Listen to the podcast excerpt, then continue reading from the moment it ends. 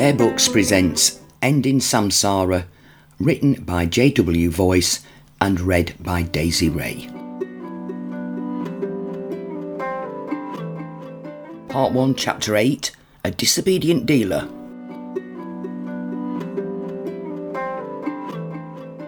Okay, I'm sitting with my friend Faisal here and he's asking if you want the lemon haze or something called the.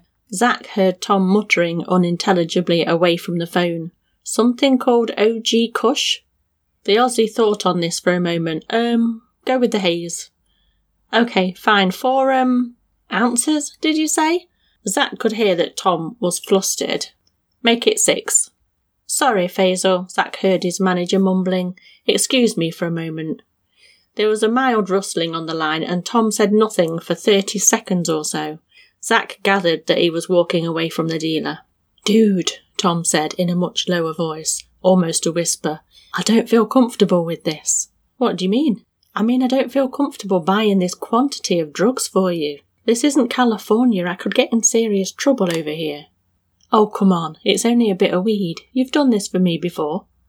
No, I've never bought this much. It's illegal over here. I've never toured in the UK for this long. He attempted to sound breezy, but internally was thinking, don't you dare pussy out. I'm not asking you for hard stuff, mate. It'll be fine, don't worry. Can't you just wait until Amsterdam? It's legal there. Until Amsterdam? Not bloody likely, that's not for weeks. Look, it's personal use. Worst case scenario, a copper might take it off you, or maybe give you a fine. How much even is six ounces? Not that much. It could fit nicely in that satchel I gave you. Who's going to expect you anyway, you tie wearing ponce? Zack laughed. Tom didn't appear to see the funny side. Fine, he said. Excellent. See you in an hour or so. I suppose so. Zack hung up. He felt a satisfying ripple of cracks as he stretched his arms over his head, content that the first order of business was taken care of. He pushed himself off his bed, tutting to himself as he thought back to Tom's suggestion of waiting until Amsterdam. He had over a dozen more shows to do in the UK. The idea that he could abstain for that period of time and perform at his best was laughable. He felt fresh today. Last night had been tame. Just a few light beers after he got off the plane. He tried to think of the last time he'd been in London. It was at least two years ago. His following in the UK was huge not quite as resounding as in the US, but significantly greater than his homeland. This fact irritated him beyond all measure. His publicist told him it was simply because the population of Australia was so much smaller than the UK. But he didn't fully buy it. The final leg of the tour back in Oz would only see him play one stadium, four arenas, and disappointingly four measly concert halls in between. How the hell do I go from serenading 60,000 bloody poms in the arse end of who the fuck cares to 3,000 in my own bloody backyard? He'd asked at the time. Zack, rock music is just more popular in Britain, he'd been told. Then how on earth were full throttle playing Melbourne Cricket Ground in July? No one could provide him with an acceptable answer to this. The conversation had taken place two months ago during his pre tour in LA and that night he'd ingested so much speed and blow that he'd needed to have his stomach pumped. He'd apparently called Hams in a fit of hysterics, and she'd promptly called the emergency services. Certainly not the first time she'd saved his skin. Tom and Val had thought it was a cry for help. Just before the tour, they'd attempted to arrange therapy sessions and chats with so called suicide prevention specialists. If they knew him at all, they'd have recognised it as nothing close to an attempt on his life. Getting completely off his face was simply his best method of dealing with adversity, the only coping mechanism he'd found to be of any use. He never thought of himself as being a particularly complex individual. Hamster seemed to get this. She didn't try to sugarcoat things like all the other yes men. Why do you care that you're not as popular back home? she'd asked him. The truth of it was that everyone in Australia had doubted him when he'd started up. Even after making it big, he'd been labelled grandiose and pretentious by the Aussie press. He remembered visiting his parents after his band's first album went platinum. His dad was reading one of the national broadsheets. Look, son, this article is about you, he'd pointed out. The way the old man's face had dropped as he read on remained forever etched in Zack's subconscious. His father died not long after, before Zach Hedonis had become a household name. The string of Grammys and quadruple platinum albums he'd received since could never erase that memory. Although greater recognition back home might provide him with some form of vindication, he'd trade it away in a heartbeat for a word of praise from his dearly departed dad. Fortunately, the fallout from abandoning the opening show of his tour had all but dissipated now. He received the vocal modulator before setting off for show number two, and the performance generated positive reviews. His PR team issued an apology for the cancellation, and he reluctantly agreed to reschedule the date to his third leg in the US. At 38 years old, Zach found he had started to develop a love hate relationship with touring, and indeed the rock star lifestyle in general. There was a crippling monotony to the recurring agenda of playing a show, getting contemptibly inebriated, and the cavalcade of empty sexual encounters plotted in between. A diverse and alluring array of backdrops barely held any significance. They all seemed to blur and blend into one prolonged, debauched, and almost identical experience. He understood why so many of his idols either died from overdoses or overcorrected by surrendering themselves to some religious dogma or a higher power. He was not quite at this point yet. Although his predilection for partying was waning, he was at least thankful to still be inspired by the music. Knowing that his newest songs had received a more than favourable reception instilled him with joy and relief. Travelling as a solo act was the driving factor of his discontent. While he'd encountered considerably more success since going it alone, he couldn't help but miss the camaraderie of touring with a group of like minded and creative contemporaries. The interchangeable group of musicians that accompanied him now were absolutely no consolation. He could feel the resentment emanating from them in both the rehearsals and the shows, and they were anonymous for the rest of it. He could have taken them to bars or restaurants in an attempt to bond, like he'd done in Chicago with his support act Spirit Inferno, but there was an implicit employer employee dynamic with his own touring band. Trying to downplay this seemed somehow disingenuous or forced. As much as he enjoyed giving the man a hard time, his manager, Tom, was presently the closest thing he had to a friend. Once he'd eaten breakfast, brushed his teeth, and trolled listlessly through social media, he forced out a laboured workout, several rounds of pull ups and other bodyweight exercises, interrupted with intense bouts of topless staring in the mirror. He methodically parted his thick, dirty blonde hair in search of greys and found several. His eyes were still a vivid green, but he studied the fine lines around them with a mournful revulsion. He tensed his chest and stomach muscles. Only a week in, he was worried he'd already started to lose definition. Years ago, he encountered a group of pro wrestlers at a nightclub. Discovering that some of their dates coincided, they invited him to hang out with them in the midst of his US tour. As well as continually ribbing them for their profession, asserting that they were glorified soap actors, he also derided them for not looking nearly as impressive as they did on their posters. What happened to the abs, mate? he'd asked one of them outright, calling it false advertising. They shrugged off his criticism, saying that it was inevitable on the road. Now on the wrong side of 35, he was starting to find that there was some truth to the defence.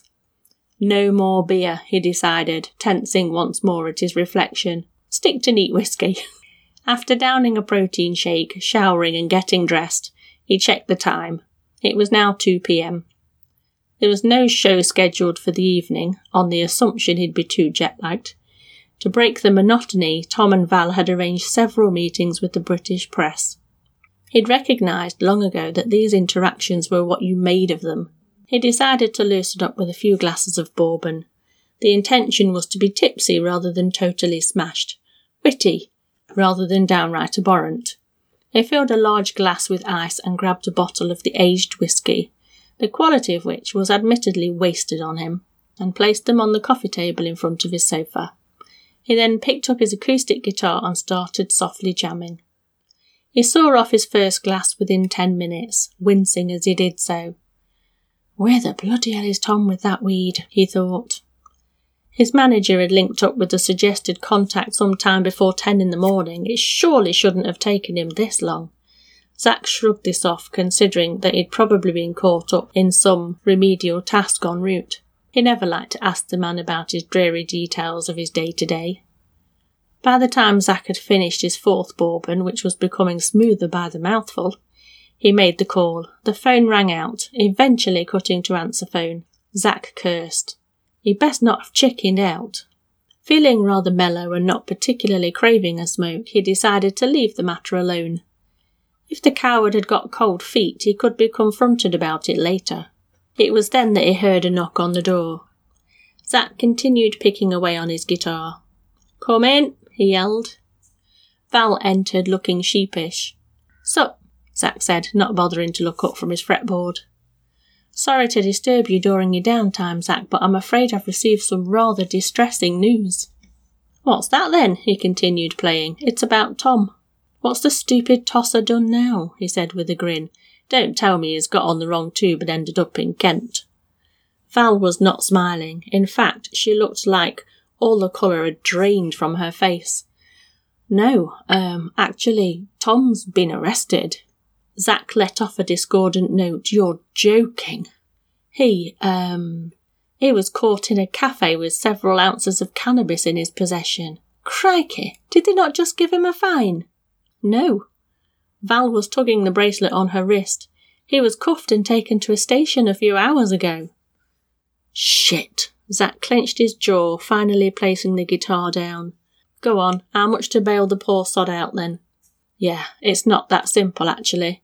They're saying they want to charge him with intent to supply. Zack's eyes widened. They taken the piss? Did he not tell them who he was? Yeah, pretty sure he did. He also tried to tell them it was for personal use, but apparently the weed was all divided into dozens of individual bags. Morons, he thought, scorning the unknown dealer. So now what? That's where it all gets a little cloudy. Um, Per your instructions, the lawyer isn't with us, so we've told Tom not to answer any more questions until we find him one. This is ridiculous. It's just a bit of harmless weed. He looked at Val properly for the first time. Her eyes were red and watery. Jesus, have you been crying, love? Val slumped onto the sofa like her legs had given way beneath her. Oh, Zack, she snorted before making a couple of short sobbing noises. What are we going to do? Tom is such a sweetheart, he doesn't deserve this. Zack looked particularly outside his comfort zone. There, there, love, don't fret. He gave her a couple of half hearted pats on the back. Slightly disgusted with himself, he considered that forlorn weeping Val was quite attractive to him. He'd thought she was pretty when he met her. It was one of the reasons he'd given her the job. But he'd thereafter found her to be a little too buttoned down and goody goody for his liking. Faced with this display of vulnerability, he suddenly found himself wondering what she looked like naked. She moved in a little closer to him and he caught a whiff of her hair. It smelled like coconut. Don't worry, he said, his arm now tight around her back. We'll get him out. She continued quietly sobbing into his chest for a few seconds before he sensed their faces starting to align as if gently pulled by invisible strings. Don't do this, you prat, a voice asserted from somewhere in the back of his mind. This could only lead to bad things. The bourbon was perhaps the driving force behind the next voice, though. Sod it, this one said. He leant in and started kissing her. She immediately reciprocated. This was not as surprising as it might have been. Her shyness in his presence seemed to indicate that she had the hots for him. They writhed on the sofa and he felt the wetness of her tears on his own face. Within seconds, they were naked. Seconds after that, he was on top of her. Then, rather disappointingly, no more than five minutes later, it was all over. The post climactic remorse with which he was intimately acquainted set in almost instantaneously. Rather abruptly, he pushed off the sofa and pulled his boxer shorts back on. To match his guilt, the air was punctuated with a tense, deafening silence. We, um, got a bit carried away there, he said desperate to break it. She started scrambling for her own clothes. He picked up her bra and handed it to her. As soon as this was on, she started crying again. Although juxtaposed with the quiet sobbing, she was wailing loudly this time. Oh Christ, he thought. It's all right, love. Just lapse in judgment. He was standing over her, but unable to make eye contact. It won't affect our working relationship or anything. It's not that, Val managed to blurt in the midst of her blubbering. Tom and I, we're kind of seeing each other. Oh, Zack was taken aback. She managed to regain some of her composure. I mean, you fantasize about something since you're a teenager. You Zack frickin' Hedonis, for God's sake. Zack suppressed a smirk, unable to overcome the smugness of being spoken about with such reverence. Val leant forward, her head in her hands. And now that it's happened, all I can think about is how much I like Tom and how stupid I feel for messing it up. Zack frowned. I see. He paused and let his ego take the hit. Well, like I said, it was just a silly mistake. There's no reason this has to mess anything up. Listen, go use my dunny, get yourself cleaned up. I'm going to try and straighten out this weed nonsense with Tom. Val nodded. She gathered the rest of her clothes and walked to the bathroom, while Zack picked up his phone. He scrolled through his contacts before briefly glimpsing his half naked figure in the mirror. Although there were cheaper people on the payroll to deal with situations like Tom's, the Aussie decided to break out the big guns. He immediately found a number labelled Cy the Shark, his brilliant and suitably extortionate personal lawyer. After listening to the elongated international dial tones, the call was answered. Hi there, Zack. All right, Cy, you busy? Well, actually, yes, I'm rather in the middle of something. Where are you? I'm currently in Barbados. Okay, I'm going to need you on the first plane over to London, mate. Cy exhaled heavily into the phone. What have you done now? We can discuss that later. Right now, you need to cut your holiday short and get over here. I'm not on holiday, Zack. I'm actually with another client. Well, speaking as your number one cash cow, I'm telling you to put them on hold and come to merry old England. I wish I could, but my guy, the hotelier, is in a bit of trouble here. I can't just. Look, whatever it costs for you to take a break there and come sort this shit out, I'll pay it. You'll be back on the beach sipping pina coladas before you know it. I'd love to help you, Zack, but my client's in a real bind. All his accounts are frozen. He very much needs me here to unfreeze them. No disrespect, mate, but I couldn't give a toss about your hotel chum. Can you get here by tomorrow or not? The line went silent. Zack's lawyer let out a sigh. I suppose his issues will still be here in a day or two. Got to tell you though, Zack, this isn't going to be cheap. Yeah, yeah, you can discuss all that with the accountant. Val emerged from the bathroom just as he hung up the call. Good news, love, he said to her. The head vulture is on the next plane over from Barbados to straighten all this out. Her eyes lit up. Oh, good. The comment seemed to register with a Wait, you're using Cy? Yeah, thought it was the least I could do under the circumstances. Tommy boy is going to have to spend an evening at Her Majesty's pleasure, though, I'm afraid. Okay, she nodded. Thank you so much, Zack. She lunged forward to hug him. Steady on, Sheila, let's not go down that road again. Zack broke the embrace. Yes, sorry. She straightened up. Right, you're needed over at the BBC at five. I'll leave you to get ready. To Zack, getting ready meant sinking another couple of bourbons and applying a trace amount of eyeliner. Claude and Jerome arrived soon after and ushered him into a black BMW. Neither American had accompanied him to England before. Zack had been told his rising fame had prompted the step up in security. In truth, Tom had suggested it, fearing a riot if another date was cancelled. He was thankful for the relaxed culture of the UK talk shows. When he eventually entered the studio, he was handed another whisky to drink during the interview. A part of him was unsettled by Tom's absence. He felt like a child expected to behave without adult supervision. How are you doing, Zack? the pretty female host said as he found his seat on somewhat unsteady legs. I'm Jasmine. He leaned in and kissed her on both cheeks, sensing her blush. All the better to see you, Petal. I'm Bernard, interjected the male host. Nice to meet you. He reached over to forcibly shake the man's hand. Pleasure to meet you, son. Bernard promptly withdrew. Quite a grip you've got there. Zack chuckled. Sorry, mate. Few drinks and I forget my own strength. So what's the crack? I'm a bit jet lagged, but are we post watershed? I'm allowed to swear, right? Bernard's eyes darted towards his colleague. Relax, Bernie boy. I'm just messing with you. Bernard laughed. Oh, thank God. Zack suddenly noticed the rather large woman to his right. Crikey, and who might you be, love? He gestured at the woman's ample bosom. Careful with those things, he said. You might take my eye out. The woman shot the hosts a look. I'm Elspeth, the physics correspondent. Her tone was flat and dry. Zack peered around the room. Geez Louise, this is a highbrow affair. I hope there isn't a quiz. I flunked physics in school.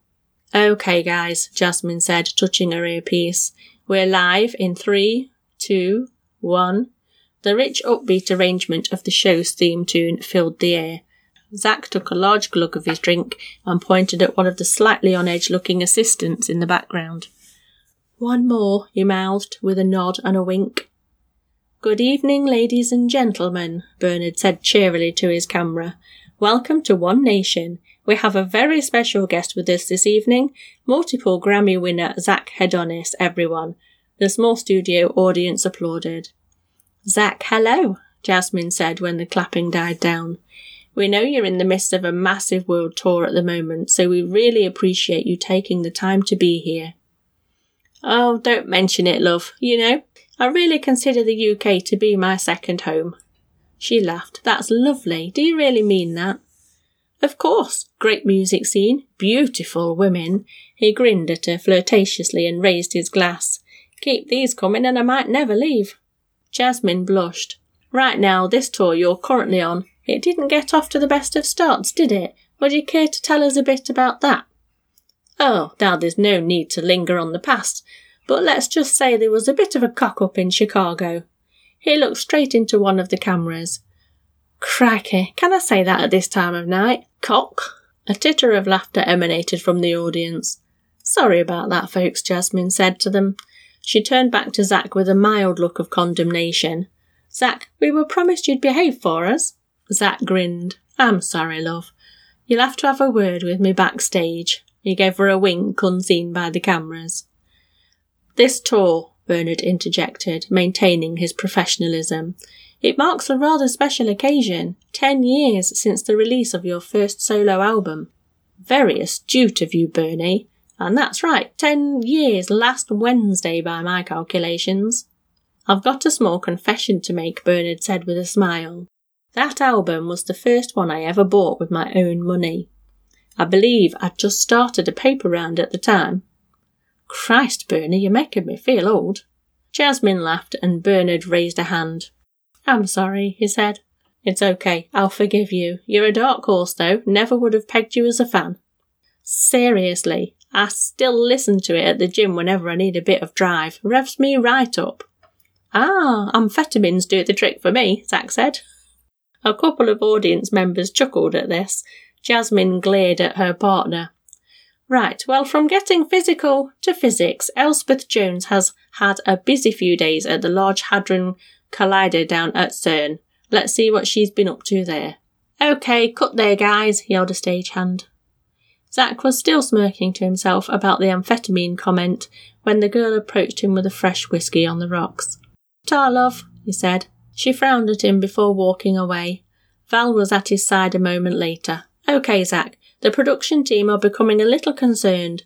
Do you mind slowing down with the alcohol? A little bit. Why? I haven't sworn, have I? I thought that went well. You're doing fine. Just remember it's still early though, and this is a family show. Can you please watch the drug references? Yeah, sorry, love, I'll be good. Thank you. Val disappeared from shot and Zack drew his attention to the VT of Elspeth. This show is a real mishmash, ain't it? he turned to Jasmine to say. We prefer eclectic, she said.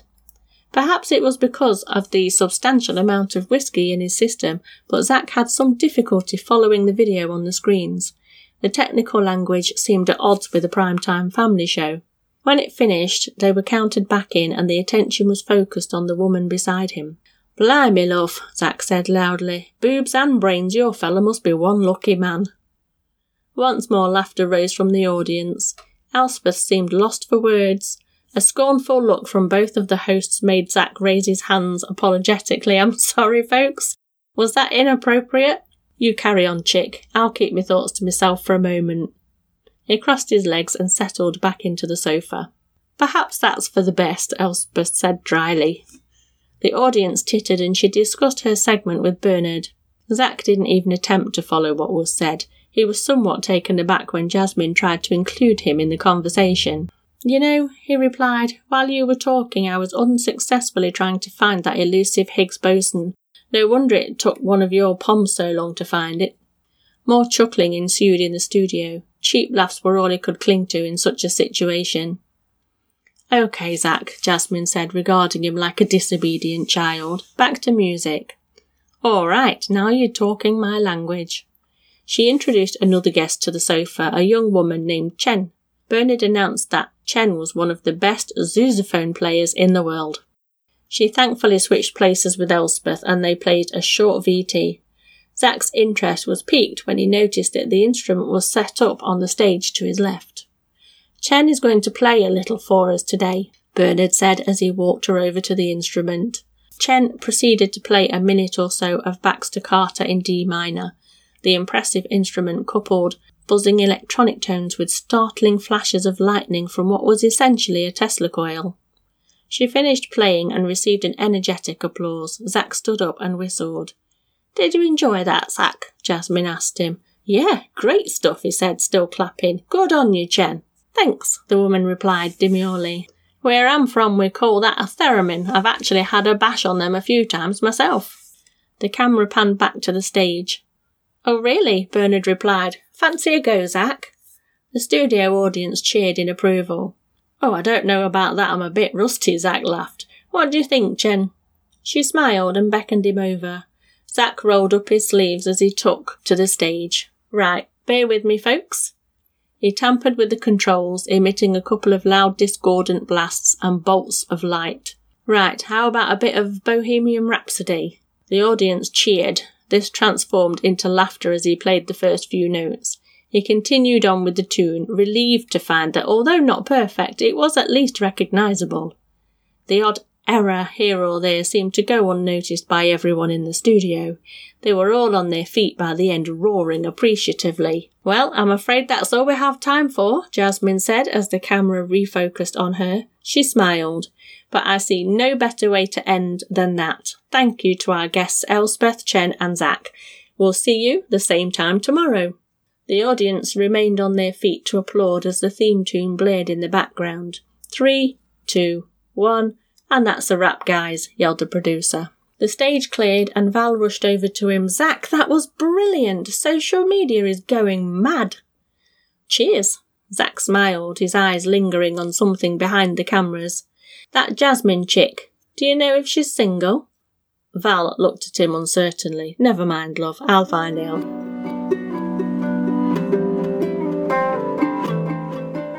If you'd like to learn more about JW Voice, the author of this story, pop along to the show notes where you'll find a link to him right there. And as for Bear Books Podcast, we're on all your favourite social media Facebook, Instagram, and Twitter. See you on the next episode.